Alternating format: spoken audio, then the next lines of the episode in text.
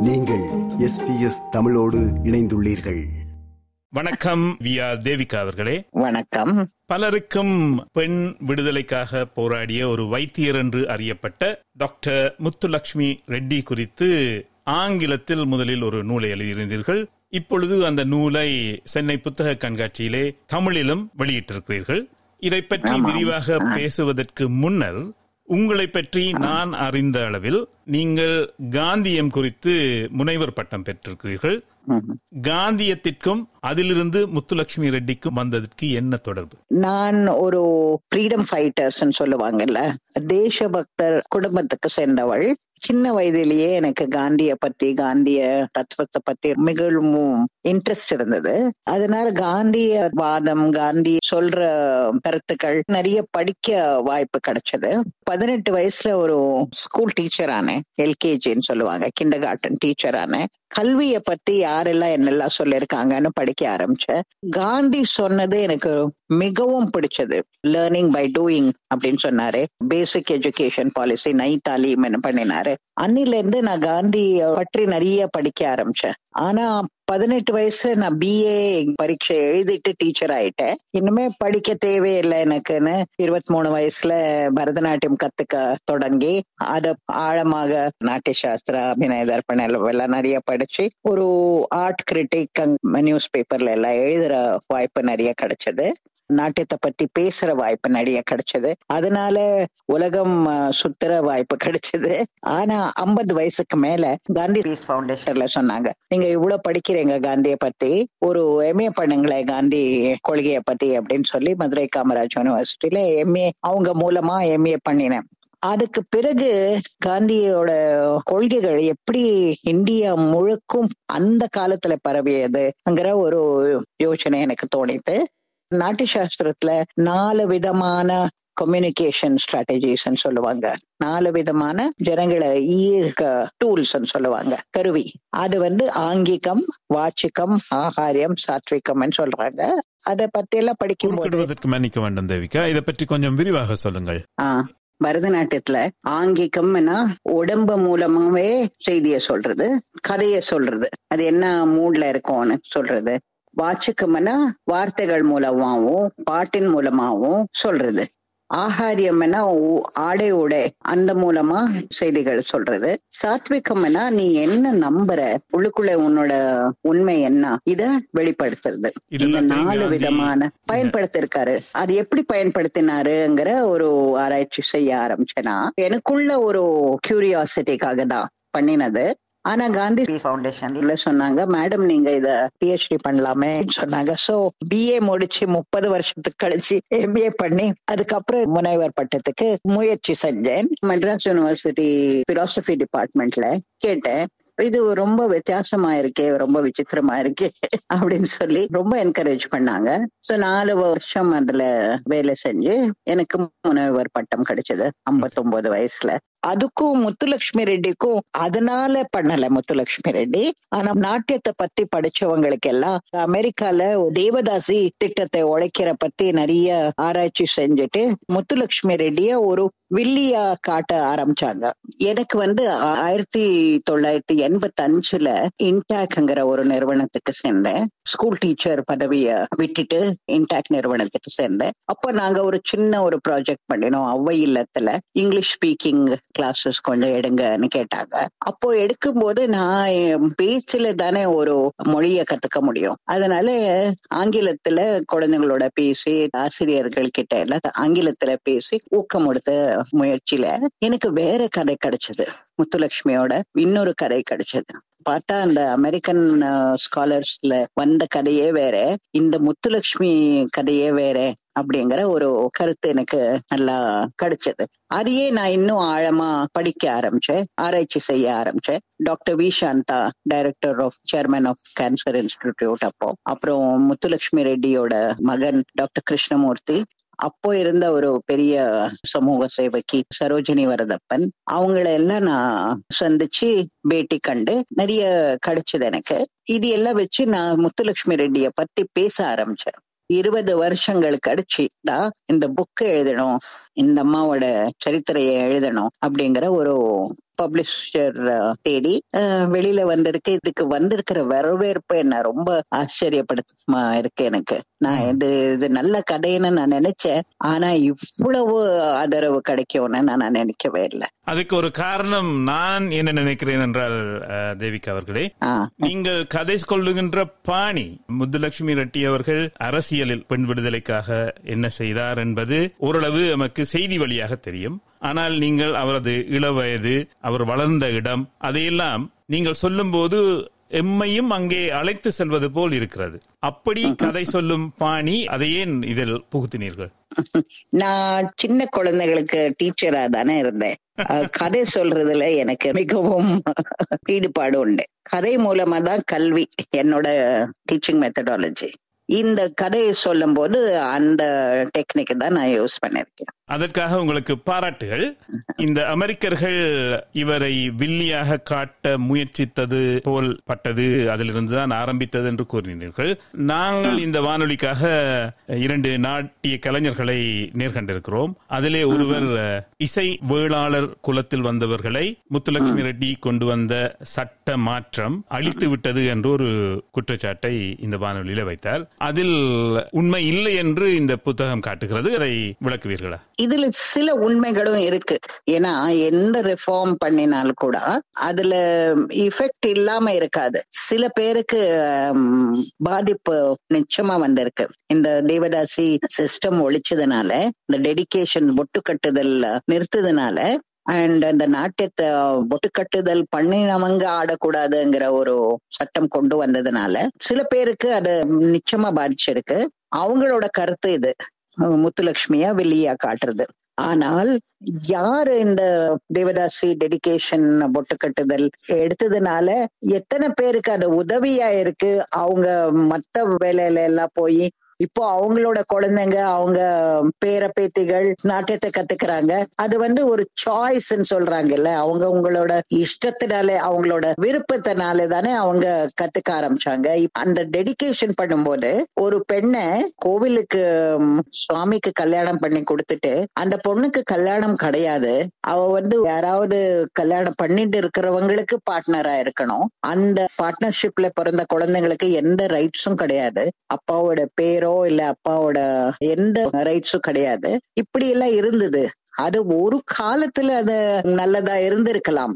ஆனா பத்தொன்பதாம் நூற்றாண்டு இருபதாவது நூற்றாண்டுல பெண் விடுதலை பெண் கல்வி எல்லா உயர்ந்த சமயத்துல இந்த மாதிரி ஒரு பொட்டு கட்டுதல் பண்ணி பத்து வயசு பொண்ணு ஐம்பது வயசு ஆளு அவருக்கு இருபது வயசுல குழந்தை இருக்கலாம் அவருக்கு பார்ட்னரா இருக்கிறதுங்கிறது எடுத்துக்க முடியவே முடியாத ஒரு விஷயம். அதுதான் முத்துலட்சுமி ரெட்டி உழைச்சுள்ளி இந்த நூற்றாண்டுல அது ஒத்துக்க முடியாது. ஏன்னா பெண்களுக்கு கல்வியும் அவங்களுக்கு கல்யாண வயசு வயது உயர்த்தினதுனால பெண்கள் வந்து பாலிகேமிய கொஸ்டின் பண்ண ஆரம்பிச்சாங்க.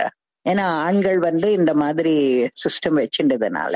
ஒரு கதை இருக்கு இந்த முத்துலட்சுமி ரெட்டி லெஜிஸ்லேச்சர்ல ஒரு பெரிய சமூக சேவகன் தீரன் சத்யமூர்த்தி அவர்களிடம் வாக்குவாதம் பண்ணும்போது அவரு கேட்டதாகவும் இது வந்து சேஃப்டி வால்வ் சொசைட்டிக்கு நீங்க அதை எடுக்கிறீங்களே அப்படின்னு கேட்ட போல அப்போ இவங்க வந்து நாங்க எல்லாம் எங்க ஃபேமிலில எல்லாம் பண்ணியாச்சு. நீங்க உங்க ஃபேமிலியில இருந்து குழந்தைங்களை அனுப்புங்களேன் அப்படின்னு சொன்னது போல ஒரு கதை இருக்கு. இது எஸ்பிஎஸ் தமிழ். ஆஸ்திரேலியா முழுவதும் ஒலிக்கும் ஒரே தமிழ் ஒலிபரப்பு. அதில் நாம் சந்தித்து உரையாடி கொண்டிருப்பவர் இந்தியாவின் முதல் பெண் மருத்துவர் சமூக போராளி தமிழ் ஆர்வலர் என்று பன்முகம் கொண்ட முத்துலட்சுமி ரெட்டி அவர்கள் குறித்து ஆங்கிலத்திலும் தமிழிலும் நூல் வெளியிட்டிருக்கும் வி ஆர் தேவிகா அவர்கள்.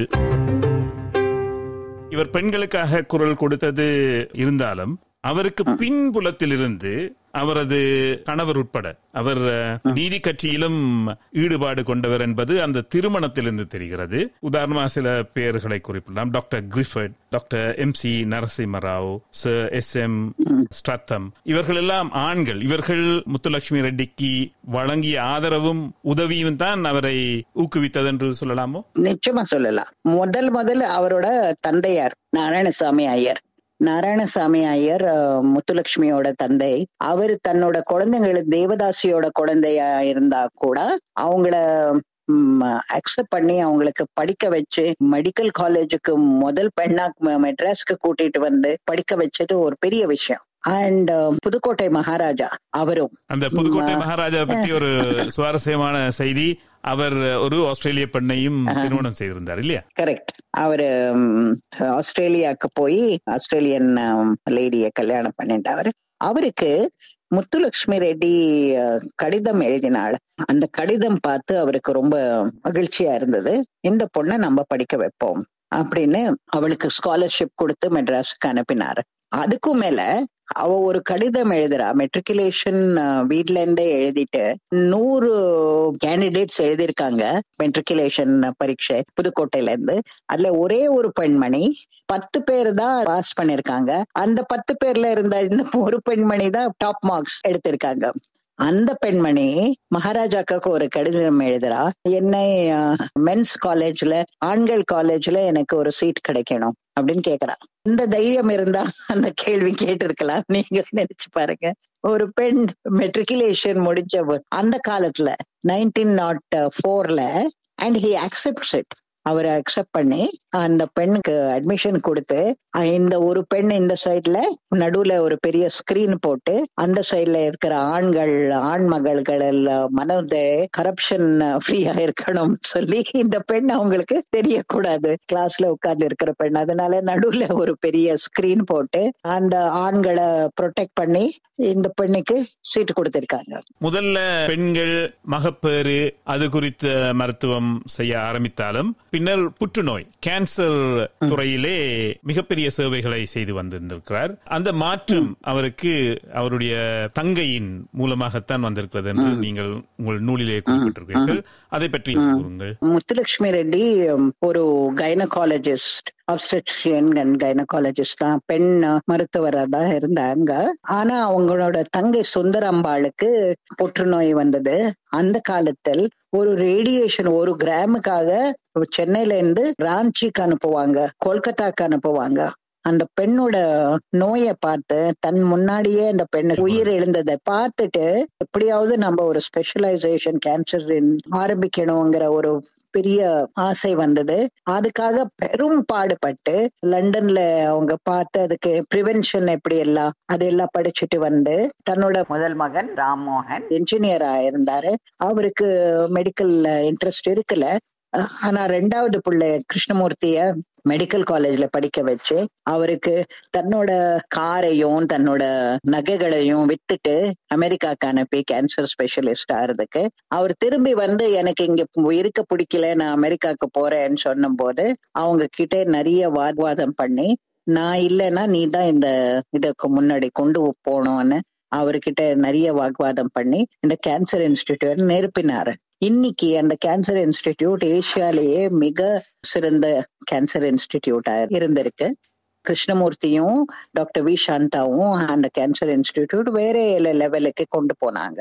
ஆஹ் இது முத்துலட்சுமி ரெட்டி செஞ்ச ஒரு பெரிய சாதனை அப்படின்னு நான் பாக்குறேன். அது மட்டுமல்ல அந்த அவ்வை ஹோம் தொடங்கியது கூட ஒரு பெரிய சாதனை. இந்த தேவதாசி திட்டம் உழைக்கிறதுக்காக அவங்க மெட்ராஸ் பிரசிடென்சி லெஜிஸ்லேச்சர் கவுன்சில்ல அவங்க வாக்குவாதம் பண்ணும்போது அவங்க வீட்டுல குழந்தைகளை ரெண்டு பேரும் காம்பவுண்ட்ல விளையாடிட்டு இருக்காங்க. மூணு பெண்கள் வந்தாங்களாம் அவங்க நாமக்கல்ல இருந்து வந்திருந்தாங்க. வந்து அம்மாவை பார்க்கணும் டாக்டர் அம்மாவை பார்க்கணும். நாங்க மூணு பேரும் பொட்டு கட்டுறதுல இருந்து ஓடி வந்திருக்கோம். எங்களுக்கு நீங்க என்ன காட்ட போறீங்கன்னு கேட்டிருக்காங்க. அவங்கள உள்ள வாங்கன்னு சொல்லி தன்னோட மகன்களுக்கு இவங்கள அக்கான்னு கூப்பிடுங்கன்னு சொல்லி அவங்களுக்கு ஹாஸ்டல்ல போட ட்ரை பண்ணிருக்காங்க. அப்போ இருந்த ஹாஸ்டல்கள் கிறிஸ்டியன் ஹாஸ்டல் இல்லைன்னா பிராமின் விடோஸ் ஹோம் பெண்களுக்கு ஹாஸ்டல்ங்கிறது அப்போ இருக்கல. அப்புறமா ஸ்கூல்ல போட ட்ரை பண்ணிருக்காங்க. அப்பாவின் பேரு சொல்லலைன்னா ஸ்கூல்ல எடுக்கல. அதனால அவங்க அவ்வை இல்லம் ஆரம்பிச்சு தானே ஒரு ஸ்கூல்ல நடத்தி இந்த பள்ளிக்கூடத்துல இந்த ஹோம்னு சொன்னாங்க ஹாஸ்டல்னு சொல்லல அவங்க. அவ்வை இல்லம் தான் சொன்னாங்க. இங்க எந்த ஜாதி பிரச்சனையும் வராது. ஜாதியற்ற இதுதான் நான் பாக்குறேன்னு சொல்லி அவை இல்லத்தை தொடங்கினாங்க. இன்றைக்கு அவை இல்லத்துல இருந்து ஆயிரக்கணக்கான பெண்கள் வெளியில வந்திருக்காங்க. அதுல நிறைய தேவதாசி சமூகத்துக்கு சேர்ந்த பெண்கள் வந்திருக்காங்க. அவங்களோட குழந்தைகள் எல்லாம் இப்போ நாட்டியம் கத்துக்கிறாங்க நாட்டியம் ஆடுறாங்க. அந்த ஸ்டிக்மா இல்லாத இப்போ கத்துக்கிறாங்க. அது ஒரு பெரிய சாதனை தான் நான் பாக்குறேன். Doctor V. சாந்தாவை இந்த வானொலிக்காக நாங்கள் நேர்கொண்டிருக்கிறோம். ஆனால் நீங்கள் உங்கள் நூலிலே ஒரு சுவையான சம்பவம் ஒன்றை குறிப்பிட்டிருக்கிறீர்கள். அதாவது பேரறிஞர் அண்ணா அவர்கள் அங்கே அனுமதிக்கப்பட்டிருந்த போது நடந்த சம்பவம். டாக்டர் கிருஷ்ணமூர்த்தி ரொம்ப அழகாக அந்த சித்திரித்து இருக்காரு அவரோட புக்ல அது அப்படியே நான் என்னோட நூலில் போட்டிருக்கேன். டாக்டர் வந்து யாரோ ஒரு டெஸ்ட் எல்லாம் கொடுத்தாங்களா அவங்களுக்கு? அதை பார்த்துட்டு இது அட்வான்ஸ் லெவல் கேன்சர் ஆச்சு இது யாரோடதுன்னு கேட்டிருக்காங்க. அப்போ பேரறிஞர் அண்ணான்னு சொன்ன பிறகு அந்த அண்ணா கேன்சர் இன்ஸ்டிடியூட்ல சேர்ந்து நீங்க படிச்சிருக்கீங்க நீங்களே நல்லா சொல்லலாம் இதை பத்தி. இல்ல அதுல பேரறிஞர் அண்ணாதுரை அவர்கள் இந்த புற்றுநோய் நிலையத்திலே அனுமதிக்கப்பட்டிருந்த பொழுது ராஜாஜி புரட்சித் தலைவர் எம்ஜிஆர் கருணாநிதி போன்ற பெருந்தலைவர்கள் அனைவரும் அங்கே ஒன்று கூடியிருந்ததாகவும் அவர்கள் அனைவருக்கும் மட்டுமல்ல அங்கு கூடியிருந்த மக்களுக்கும் எம்ஜிஆர் வீட்டிலிருந்து உணவு வரவழைத்து கொடுத்ததாகவும் ஒரு நீண்ட பதிவை இது குறித்து செய்திருக்கிறீர்கள். இதனை நான் மேலதிகமாக கூறினால் இதை வாசிக்க வேண்டும் என்ற உந்துதல் இல்லாமல் போகலாம் நேர்களுக்கு. எனவே அதை மேலதிகமாக கூறாமல் அடுத்த ஒரு கேள்வி. ஆங்கில நூல் மிக பெரும் வரவேற்பை பெற்றதாக கூறியிருந்தீர்கள்.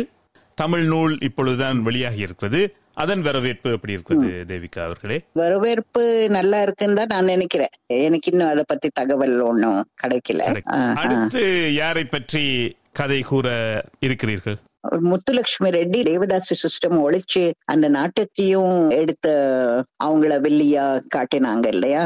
ருக்மிணி தேவி அருண்டேல் அந்த நாட்டியத்தை கத்துண்டு பிராமணர்களுக்காக தான் ஆடினாங்க அப்படிங்கிற ஒரு குற்றம் அவங்க மேல போட்டிருக்காங்க. அதுக்கும் மேல அவங்க வந்து ஸ்பிரிச்சுவலா கொண்டு போயிட்டாங்க. ஸ்ருங்காரத்தை எல்லாம் எடுத்துட்டாங்க இந்த நாட்டியத்துல இருந்து. அப்படியெல்லாம் அவங்க மேல குற்றம் சாட்டப்பட்டிருக்கு. இது எல்லாம் நான் சரிப்படுத்துறதுக்காக இப்ப ருக்மிணி தேவி அருண்டேல் பற்றி நான் எழுத ஆரம்பிச்சிருக்கேன். ஏன்னா அவங்க வால்மீகி ராமாயணத்தை கோரியோகிராஃப் பண்ணி டான்ஸ் டிராமாவா போட்டதுனால ஸ்பிரிச்சுவல் ஆக்கிட்டாங்க ஸ்பிரிச்சுவல் ஆக்கிட்டாங்கன்னு சொல்றாங்க. ஆனா பந்தநல்லூர் மீனாட்சி சுந்தரம் பிள்ளையும் மயிலாப்பூர் கௌரி அம்மாளும் அவங்களுக்கு எதெல்லாம் சொல்லி கொடுத்தாங்களோ அந்த ஐட்டம்ஸ் எல்லாம் அவங்க கலாட்சத்திர ரெப்பட்டுவார்ல இருக்கு.